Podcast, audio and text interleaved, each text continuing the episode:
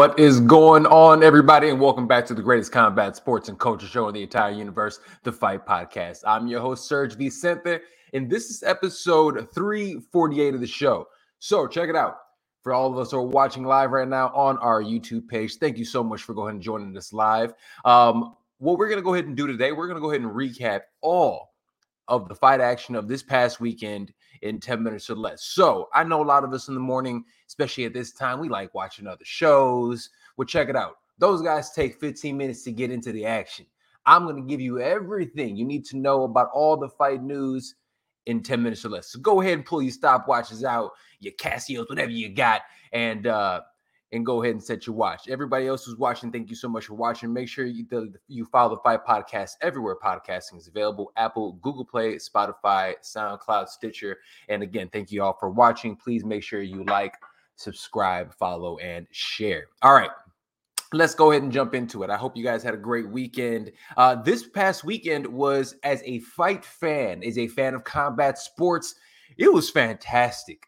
At one point in time, I not only had UFC 277 on. I had Danny Garcia versus Benavidez on, and I even had WWE SummerSlam. So, as a combat sports fan, yo, it had everything you absolutely needed boxing, MMA, pro wrestling. But today, we're going to go ahead and do, we'll go ahead and talk about UFC 277 as well as Benavidez uh, versus Garcia. So, the, all those fights were fantastic. And enti- these type of cards, these pay-per-views, especially ones that look at are stacked, a lot of us don't know like how are these cards going to perform.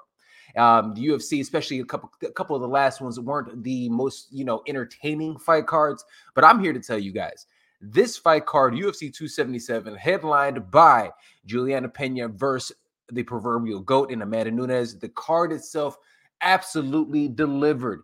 Dallas, Texas. I'm telling you, I am not a fan of the commissions out there, but one thing I do enjoy is the crowds. The crowds always are live. The crowds always are, are there to support, and um, and the fighters go out there and do the same. So many finishes on this card. This card absolutely flew by. But let's go ahead and start off with the main event. Amanda Nunes, again, the proverbial goat, goes out there and regains her bantamweight title and absolutely dominates uh, Juliana Pena. This is a fight that, even if we look at the striking numbers, they weren't that different. I mean, Amanda Nunes 126 out of 201, Juliana Pena 130 out of 239 but that wasn't the the the the strikes themselves the the volume of the strikes themselves wasn't everything i mean this was an amanda nunes that goes out there and it was a fight against adjustments and not adjustments Juliana Pena seems as if she thought that she can do exactly what she did the first time out and was going to get the exact same results. Well, I hate to tell you guys that that's absolute insanity. On the other hand, we had Amanda Nunes. Amanda Nunes went out there, completely shifted her game around from the first time. She came in in phenomenal shape. I mean, again, prove why she's the GOAT. Phenomenal shape and switched it up completely. Came out there in a southpaw stance and the southpaw stance absolutely confused and stopped Juliana Pena tracks. Another thing that we saw was the takedown. In this, uh, uh, Amanda Nunes had six takedowns and almost had 12 full minutes of control in this match. So it was really a domination when you see that. And it was something that obviously Juliana Pena absolutely did not anticipate going into this matchup. One thing was, was really interesting in terms of a stat and I was really surprised when I saw this. Juliana Pena is somebody that we look at as a phenomenal wrestler, and she is. She's a great grappler. Uh, she has solid submissions, but in terms of takedown defense, and I, I, know we talked about this before when we talked about her competing against uh, Valentina Shevchenko, but in terms of her striking defense, she has a 23% takedown defense. That that's awful. I mean, anybody could almost take her down at this point in time. So when Amanda Nunes was able to switch that around and actually do that switch southpaw, and especially she also had three knockdowns in this fight, which she hurt her many more times than that. Um, and the only real moments of, you know, difficulty for Amanda Nunes is that we, we have to say was absolutely the the fourth round when she got caught in that armbar. But um, if we're looking at it at the end of the day, that it, it was it, it wasn't in that deep. You know, Amanda Nunes was able to get out of it, and uh, and then again, the the fight itself, you know, continued as we we we, we thought it was going to. Unanimous decision, 50-45 on two cards, 50-44 on the other ones. Um, and if we look at this, what is next? Some people are sitting here calling for, and they're they're calling for um, uh, a trilogy. Look a trilogy should happen if it is it was another close fight. Unless we have a situation like Valentina Shevchenko against Amanda Nunes, uh, Max Holloway, you know, Alexander Volkanovski, where there was some type of contention. There, there's no contention in this. There, there was none of that. And when we really look at that and we really see what is happening in that regards, I mean, come on th- there's no need for this. What we need to see next is, I'll be honest with you, Juliana Pena needs to go back to the drawing board. I think she needs to get a win, if not two, in the weight class. And then if we're talking about Amanda Nunes, whether it be Ketlen Vieira, who is on a, who's on a run, she beat Miesha Tate, she beat Holly Holmes. Um, me personally, I think it is the perfect time after this fight. The person who I believe is a goat in uh, Valentina Shevchenko goes out and says, "Man, it looks like Amanda decided to fully copy my stand-up style Great fight. Salute to both women. I think that's the fight you have to make. The reason you make that fight now is that look, these women aren't getting any younger. And not only are they not getting any younger, this is a fight for the people. Honestly, people know these are the two best women in all of MMA in terms of, you know, competitors. So why not make this happen now? Make this fight happen now before I hate to say it, one of them loses again, then we cannot make this happen at all. So, uh, great win. Way to get it back, Juliana Pena. I mean, she surprised a lot of people, even myself. I thought that, I should say, I'm sorry, Amanda Nunes. Juliana Pena, I thought it was going to do more of the same.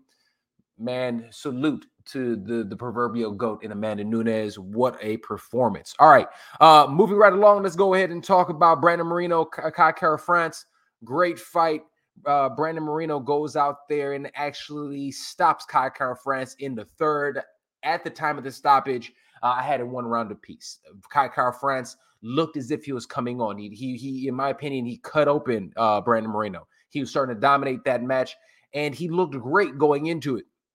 Um, four minutes, 34 seconds of round number two. Brandon Moreno lands a fantastic body kick, a liver kick, uh, in, in almost in the same way as a Bas Rutten. Beautiful, beautiful job.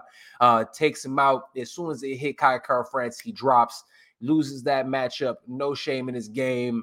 Brandon Moreno goes out there and wins the um the interim uh, flyweight championship, and it seems as if he might get the rematch or the trilogy with Figueiredo or Pantoja, Alex Pantoja, and we'll talk about him in a, just a little bit. Um, also on this card, obviously, like I said, we're talking about um, we'll talk about Pantoja and them for a second, but Pavlovich stops Derrick Lewis in round one. Uh, the question that I have for everybody was that stoppage fair or foul? Hate to say this to you guys. I do not look at it in terms of that being a, a good stoppage. Uh, Dan Miragliotta is a fantastic referee. I think he got this wrong. Yes, Derrick Lewis was hurt, but Derrick Lewis was also getting up. I think Herb Dean definitely would have let it rock. But um, if we look at it, I, I am it's, it's, an unfortunate thing. Uh, Derrick Lewis is a little bit on a skid, and it starts to question at the end of the day if he can't win a title, he's starting to get knocked out. How long do we want to keep this going?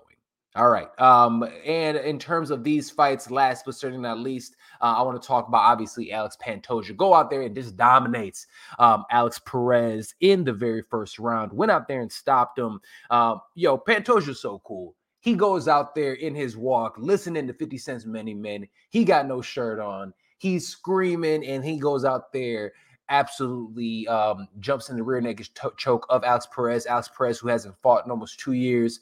Um, Pantoja went out there, put a rear naked choke that it wasn't even fully in. It was more so on the face, and he was still able to get the stoppage.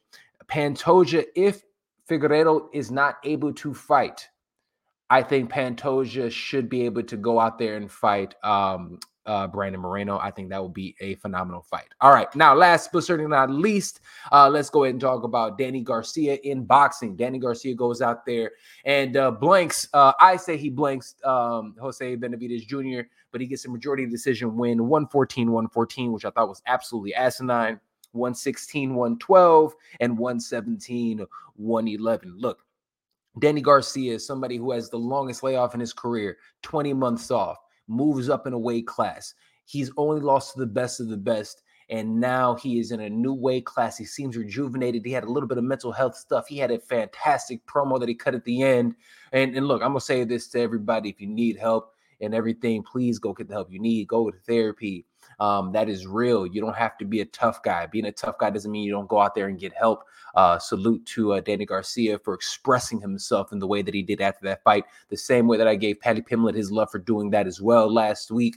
Um, Danny Garcia goes out there, does his thing. And what is next for Danny Garcia?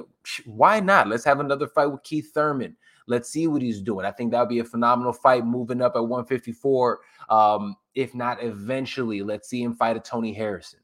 I think that'd be great as well. All right. Uh, all in all, amazing weekend of fights. I mean, boxing, MMA, full cards, everything was phenomenal. Um, but if you look at the clock, that's just been about 10 minutes. And uh, this has been episode 348 of the greatest combat sports and culture show in the entire universe, the Fight Podcast.